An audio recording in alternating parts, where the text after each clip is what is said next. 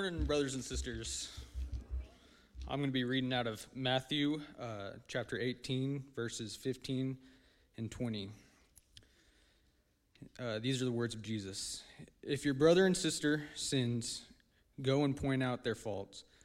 Just between the two of you, if they listen to you, you have won them over. But if they will not listen, take one or two others along, so that every matter may be established by the testimony of two or three witnesses. If they still refuse to listen, tell it to the church. And if they refuse to listen even to the church, treat them as you would a pagan or a tax collector. Truly I tell you, whatever you bind on earth will be bound in heaven, and whatever you lose on earth will be lo- loosed in heaven. Loosed in heaven. Again, truly I tell you that if two of you on earth agree about anything uh, they ask for, it will be done for them by my Father in heaven. For where two or three gather in my name, there I am with them. Which reminds me, Rick, we need to talk after church. You may be seated. Thanks for that, Bryson. Uh, good morning. There are so many good things that's happening in our church family right now. And just real quick before we jump into our lesson today, I want to remind you of a couple things. One is, I hope we know this that God is here in this place. Open your eyes and just look around this morning. And I think you've already seen it. God is at work through what we heard from Mari and, and Casa and this being Blue Sunday, and the opportunities we have, and that many people have taken to be advocates for children through foster care or just through CASA, whatever it is. There's such wonderful stuff going on there. God is here, and He's in our midst. Also, um, I want you to remi- be reminded today that, that we pray prayers often that I think we forget that God is answering. You may have prayed for children before, that God protects them. And maybe God's answering that today by saying maybe it's time to step up. Or maybe with our uh, what's happening this weekend or next Saturday with our Friend Speak seminar. You may have prayed that, that people in this town who are Spanish speaking people will come to know the gospel. Well, there's your opportunity this Saturday. In fact, I'd like you to pull out your phones and sign up if you'd like to do that. If you pull out your phone right now and go to our app, you can sign up to be part of Friend Speak Saturday morning at 9:30. Uh, we've got several leaders that are going to start their training at 8 a.m. Uh, we've got people that are going to coordinate that ministry. Marilyn uh, Smith, Ruth Ward, the Flores family, they're going to step up and help us with that. And uh, wouldn't it be awesome if 25 or 30 of us said, you know what's real important is that we're reaching people with the gospel here in Canadian? And so you don't have to know any Spanish. You don't have to know anything about evangelism. You don't have to know your Bible very well at all. But we're going to get trained uh, next Saturday to read with people, teach them English uh, as a second language using the Gospel of Luke. And that's going to be a new ministry we're starting one on one with people. Uh, this Saturday, May 1st. So I encourage you to be part of that. We've already got a few people signed up. It'd be awesome if we had 25 or 30 of our members who said, That's what I want to do. We'll have continuing things. If you're not around this Saturday, there'll be more places to get involved in that. But guys, I, I mentioned that not as a commercial, just because I want to remind us that God is here. And a lot of the things that we pray for as a church, God's probably sending our way, and we need to open our eyes and uh, see that He's using us. And we don't have to go overseas to be involved in missions. We just need to go out our front door and outside these walls and remember that we're on a mission because God has called us worthy, as Andy reminded us of. Well, this is a transcript probably you've heard. I don't know if you have. My wife had already heard it, so she took the wind out of my sails.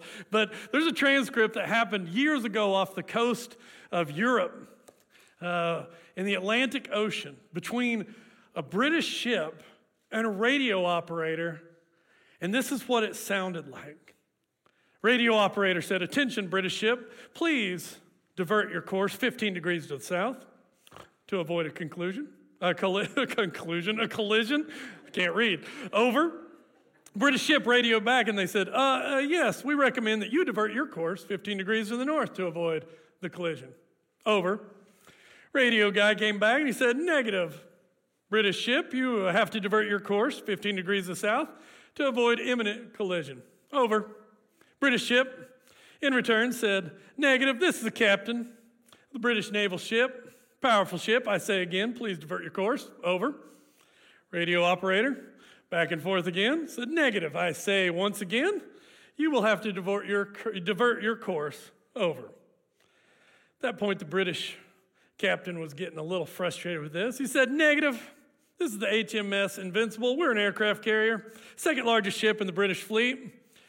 We are accompanied by two destroyers, two missile cruisers, and numerous support vessels. I demand that you change course 15 degrees north. I say again, that's 15 degrees north, or countermeasures will be unleashed to, ensue, and to ensure the safety of our fleet. Over. Radio operator came back and said, um, We're a lighthouse. Your choice.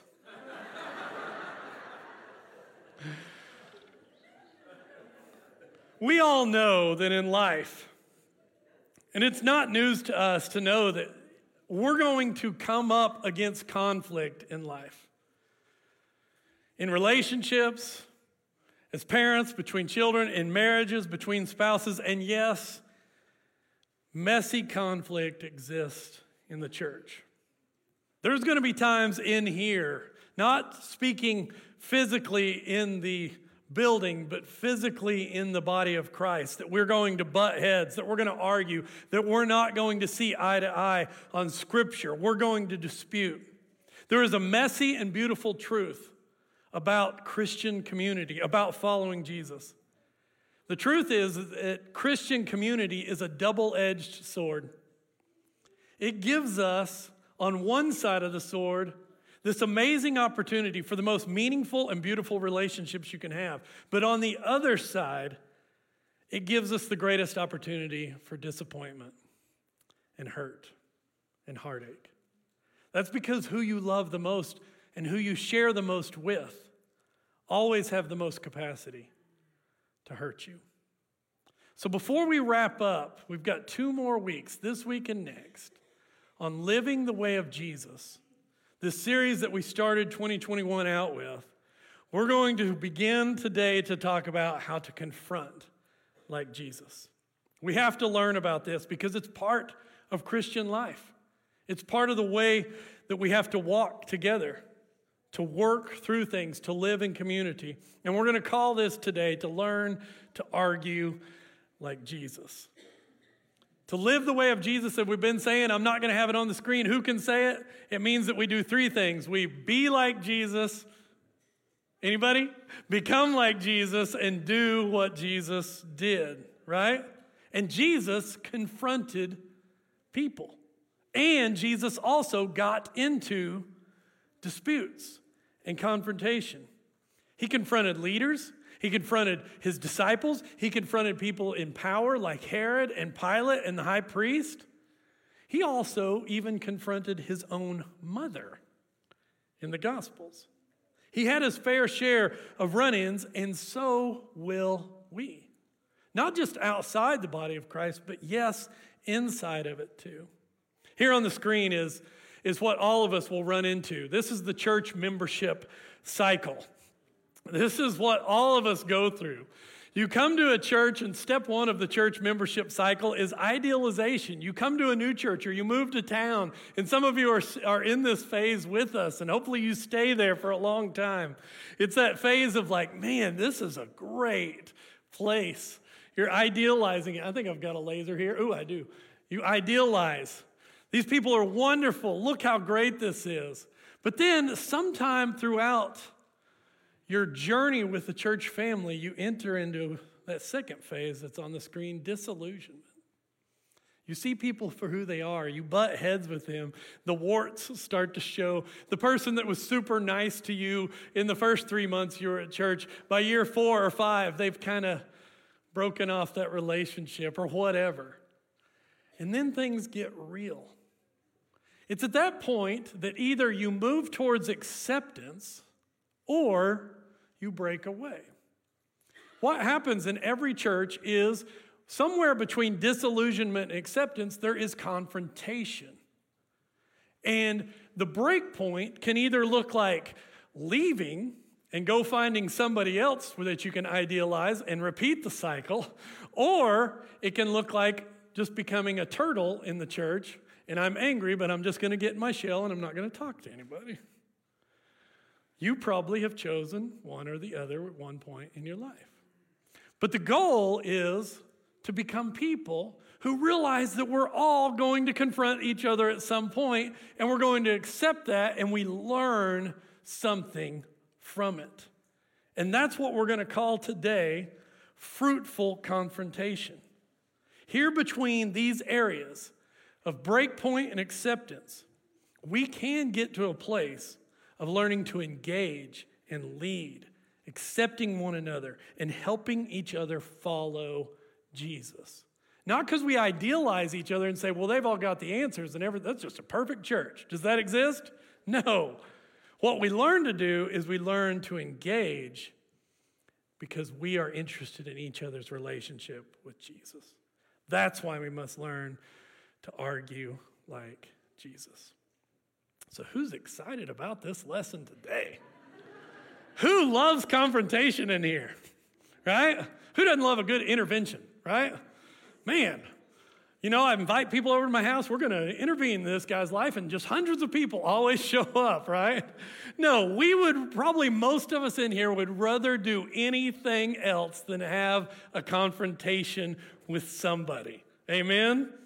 Right?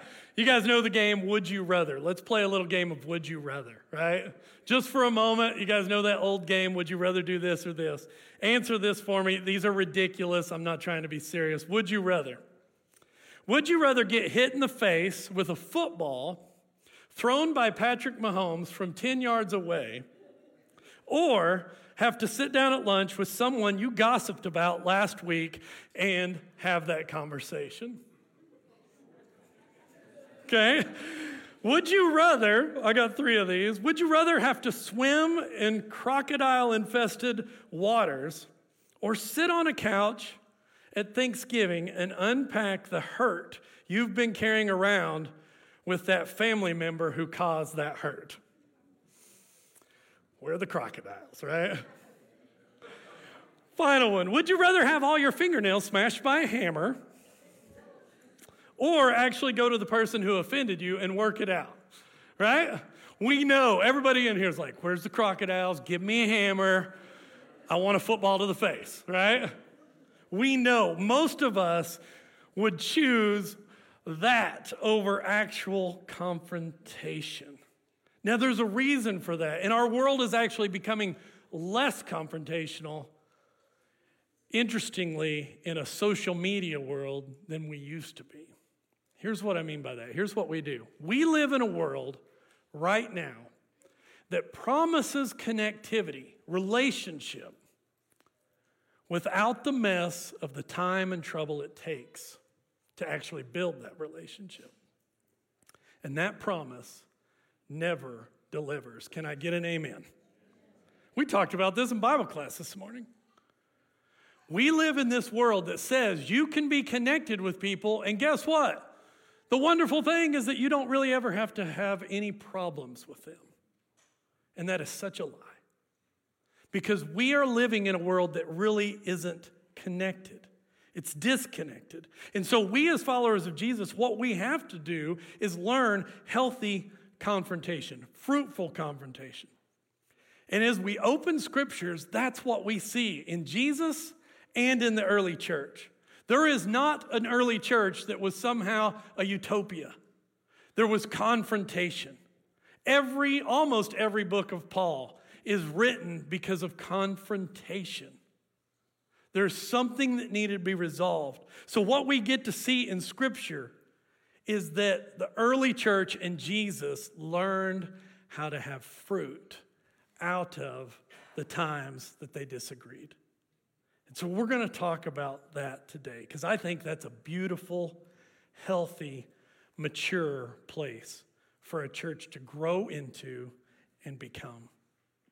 So here's what they did Jesus in the early church practiced arguing, working, disputing fruitfully. And they did it in truth and in love. Not in balanced parts, but in equal parts. 100% truth and 100% love. And that is what makes the thing that our society, I believe, is really longed for worth it. True and lasting friendships and relationships is us willing to sacrifice, saying, Yes, I would rather sit down and work this out fruitfully with you than actually do what we usually do ignore it. Because the cost is worth it. Fruitful confrontation, when it leads people to Jesus, is always worth it. Can I get an amen on that? It is. So here's what we're going to begin with. And I'll really ask you that you would do this. I want you to close your eyes this morning. Take a deep breath. And with your eyes closed, I want you to call to mind someone's name or in your mind's eye, someone's face that you have a problem with. I want you to think about somebody that has hurt you or you've hurt, some situation where there's a problem. Just capture that person's image in your mind. Now, with that in mind, I want you to hear these words from the New Testament. Paul in Philippians says, Therefore, if you have any encouragement from being united with Christ, if any comfort from his love, if any sharing in the Spirit, if any tenderness and compassion, then make my joy complete by being like minded, having the same love, being one in spirit and of one mind. Do nothing out of selfish ambition or vain conceit. Rather, in humility, value others above yourselves, not looking to your own interest, but each of you to the interests of the others. In your relationships with one another, have the same mindset as Christ Jesus. Now open your eyes.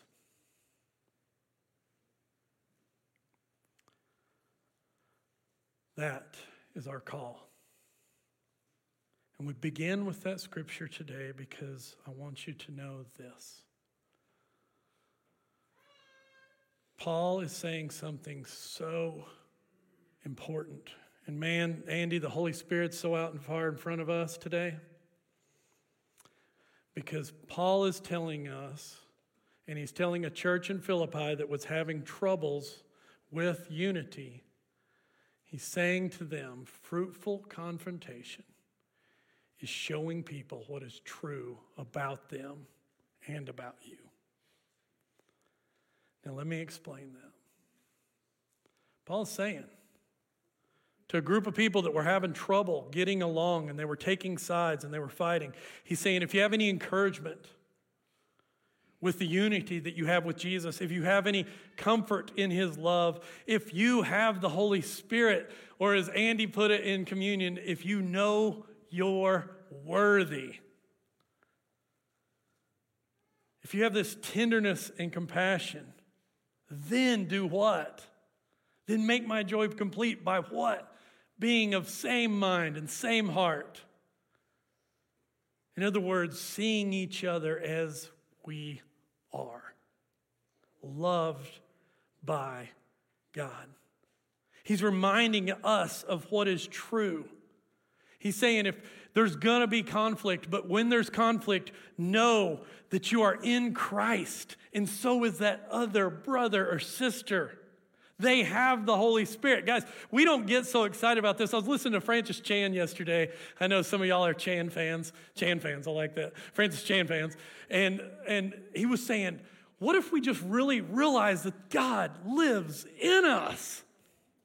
Would we not fall on the floor in joyful praise with our hands lifted high to realize that what's true about me is true about you, that God died so that we could have a relationship that's so close that He's in here?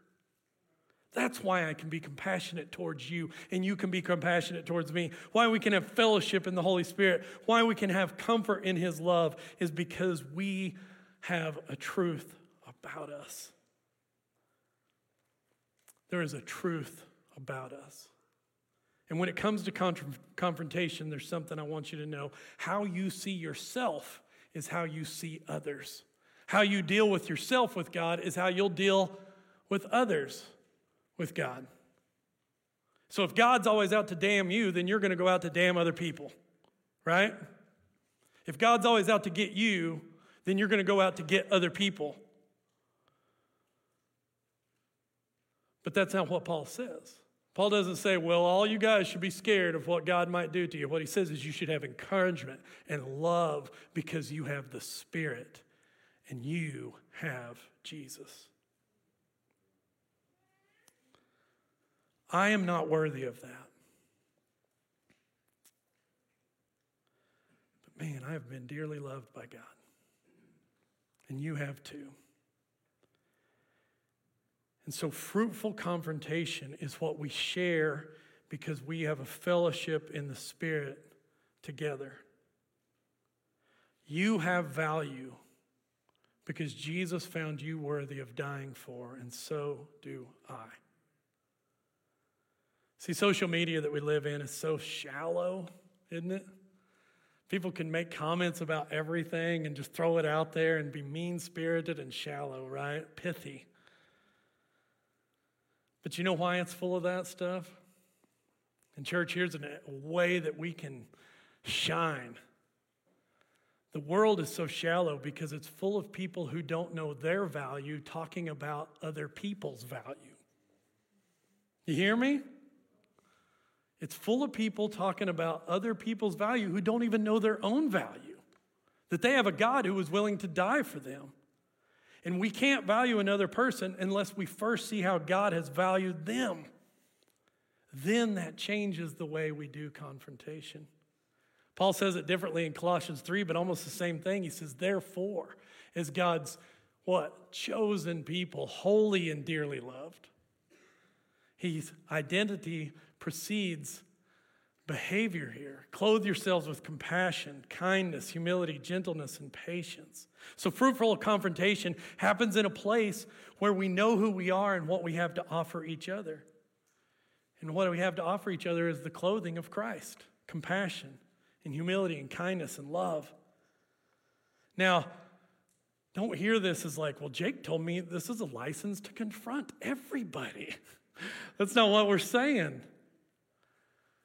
This isn't about going and talking to somebody just because they annoy you or you just don't like them. Don't show up at my door just because you don't like my preaching style, okay? It's not about annoyance, it's about Christ. It's about fruitfully loving people so we can help the other person be more like Jesus. There's a goal in confrontation in Christianity. It's not just, I don't like you, it's, I want to see you more like Christ and I want you to see more of Christ in me. Fruitful confrontation begins and ends with our identity. If not, then we're just adding to error and noise and messiness. I want you to think about this. If you confront only out of a reaction to somebody else's error, without the goal of leading them to Jesus, then error is only going to produce more error, right? You with me? Error of a, a, an error in confronting is only going to produce more error. Let me give you a couple examples. For, for, exa- for example, if, if you ask your spouse to take out the trash and you get home from work and the trash still isn't taken out, there's an error there, right? So you confront your spouse and you go, I have told you for five years to take out the trash and you still don't do it. Guess what you just did? You reacted to error and created more error. Because you weren't talking about the trash, you were talking about five years of trash, right? That's what we call in marriage counseling taking shots, right? We're talking about this, but I'm going to take shots about something you did six years ago, right? You always say that. Well, I, I said it once. No, you always say it, right? Right? I, Allison just argues with me all the time, and I, you know. So, but that it's it's when we react to error that we often produce more error. In church, we do that all the time. We bring out other people's error something offends us or something happens outside of your tradition, you think this is the only way to do church, and you go, I can't believe that they said a prayer that way or they did this. And what do we do? We don't follow Matthew 18. You know, there's nowhere in Scripture, I'm going to step on some toes here. There's nowhere in Scripture that says, meet the elder in the foyer and gripe at them about somebody else. Boom! Do you know that? Hey, elders, I hope you know that. There's nothing in Scripture that says that. I know you guys know that. But that's what we do. We see error and we go, I'm going to add more error to it because I'm going to triangulate, I'm going to gossip, I'm going to grab an elder and I'm going to gripe, and hopefully the elder will take care of it for me. Our elders are shepherds. They're not here to pass on complaints, they're here to lead people to Jesus. And you are too. We're all shepherding somebody. So, fruitful confrontation arises at us learning to speak what is already true about each other.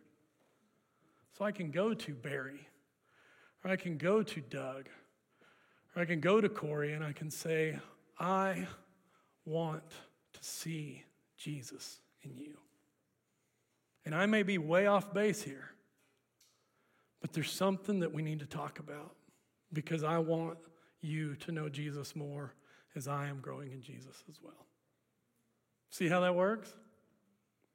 Second, fruitful confrontation grows in a culture of grace.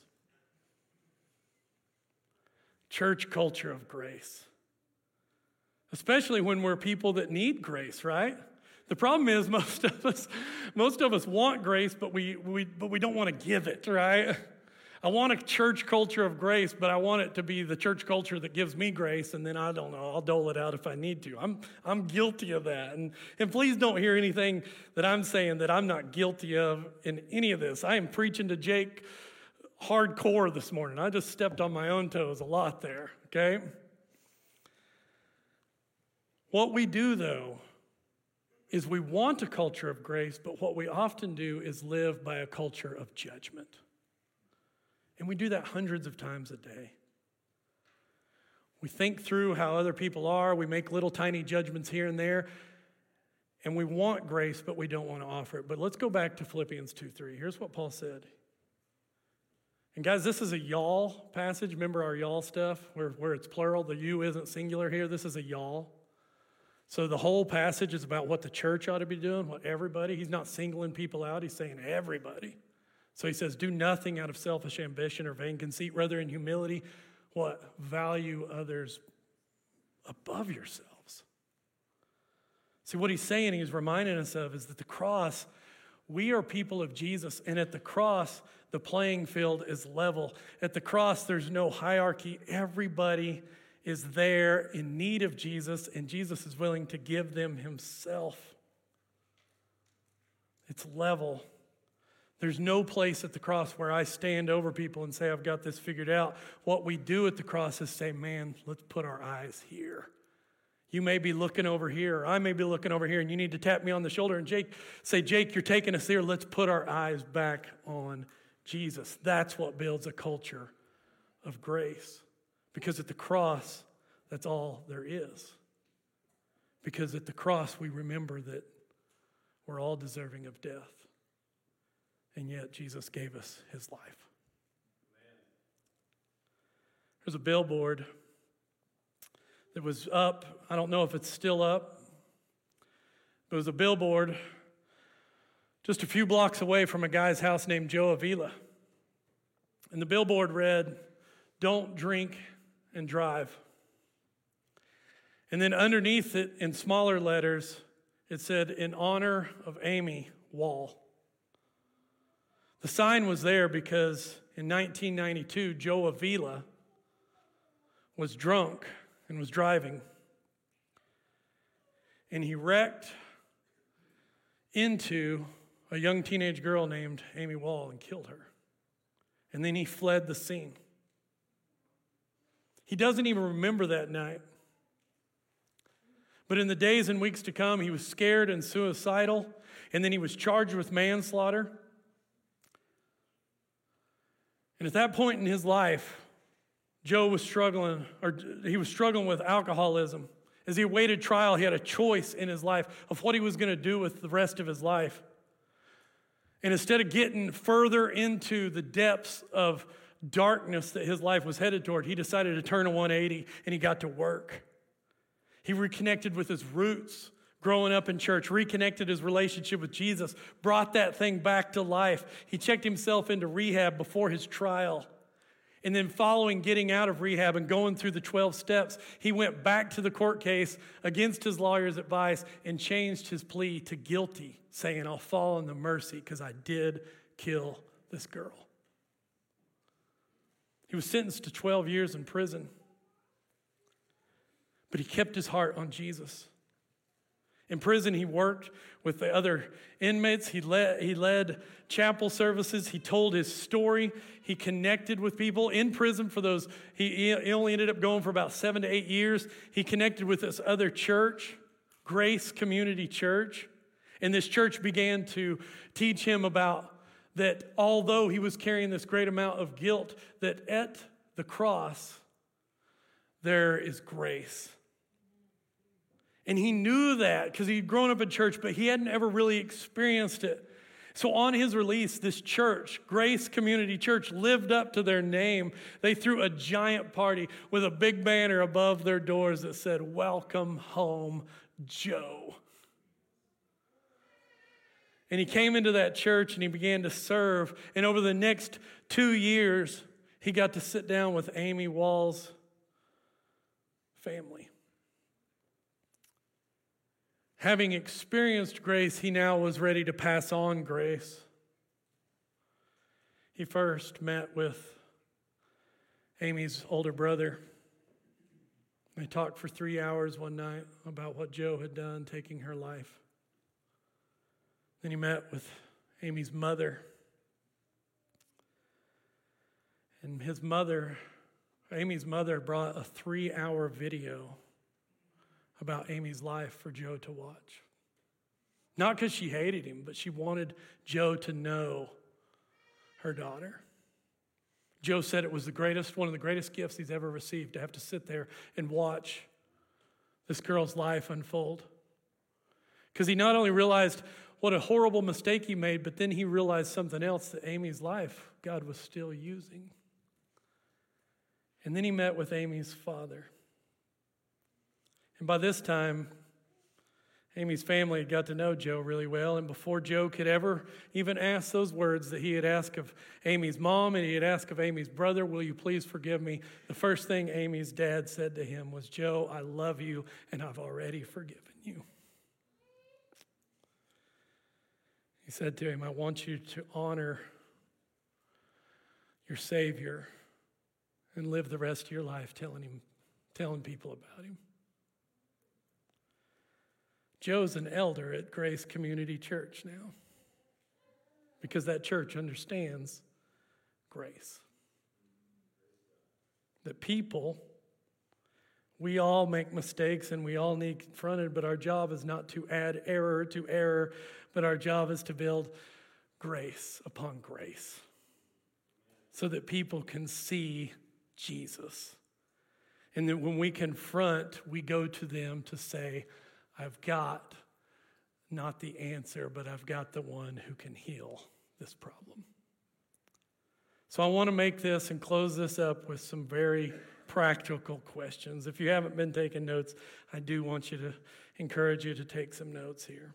There's three questions we all need to ask ourselves before we confront somebody. And I'm talking about Christian confrontation. I would ask you not to, not, not really, let's not practice a whole lot of confrontation outside of the, outside of the body of Christ. have, we, have we not done enough of that, church? Right? Let's not, I don't think churches ought to be, you know, active in confronting the world. I think we're told not to do that. It's the world, right?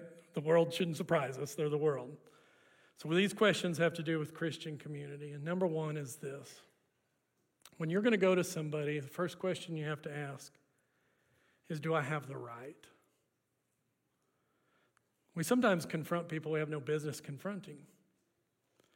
Again, this isn't about annoyance or pettiness. It's about do I have a relationship with this person? Do I have the right to go to them? Do they know me? Do they know the heart I'm coming from? A few weeks ago, I said something pretty silly from the pulpit that I was beating myself up over. And I had a sweet lady in this church come and confront me about it. And I won't give you her name, but she said it. She said, I'm coming to you today because I care about you and I want you to know how much I'm thankful for the words you bring to me. She had the right because she was helping me see Jesus. So you have to ask yourself this question Do I have the right? Am I trustworthy? Am I somebody that they trust? And if not, maybe I need to build that trust before I come to them. And number two, it's not just do I have the right, is, is love my motive? See, we confront sometimes out of not loving motives. Amen?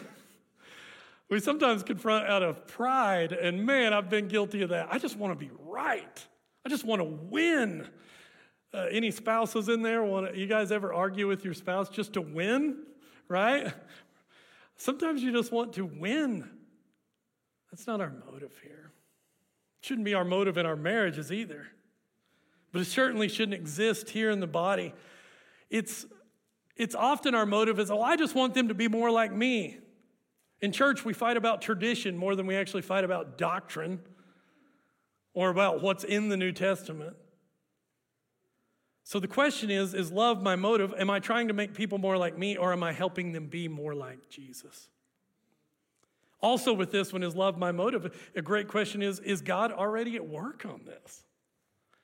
Where do I need to meet God along the road and help with this situation? Sometimes God's already worked it out, but you need to spend time with the Lord about that. So, do I have the right? Is love my motive? And then number three is maybe the most important one in some ways because it's am I clear? See, when we go into confront, confront people, usually we do two, one of two things. We either sugarcoat or we exaggerate, right? The people you're closest to, you'll exaggerate. The people you don't know that well, you'll sugarcoat. Hey, well, this really isn't a big deal. Well, maybe it was a big deal. You need to be clear. This really was hurtful. You need to be able to tell people how you feel. But then we also, on the other side, sometimes exaggerate and say, You're ruining everything, right? Right? Christianity will never recover from what you did last week, right? Christianity is going to be fine, right? That's what, but we exaggerate, right? So much. Sometimes we demonize people because we're not clear, right? This person's a false teacher. They're a false teacher. I heard them say something I didn't agree with. They're a false teacher.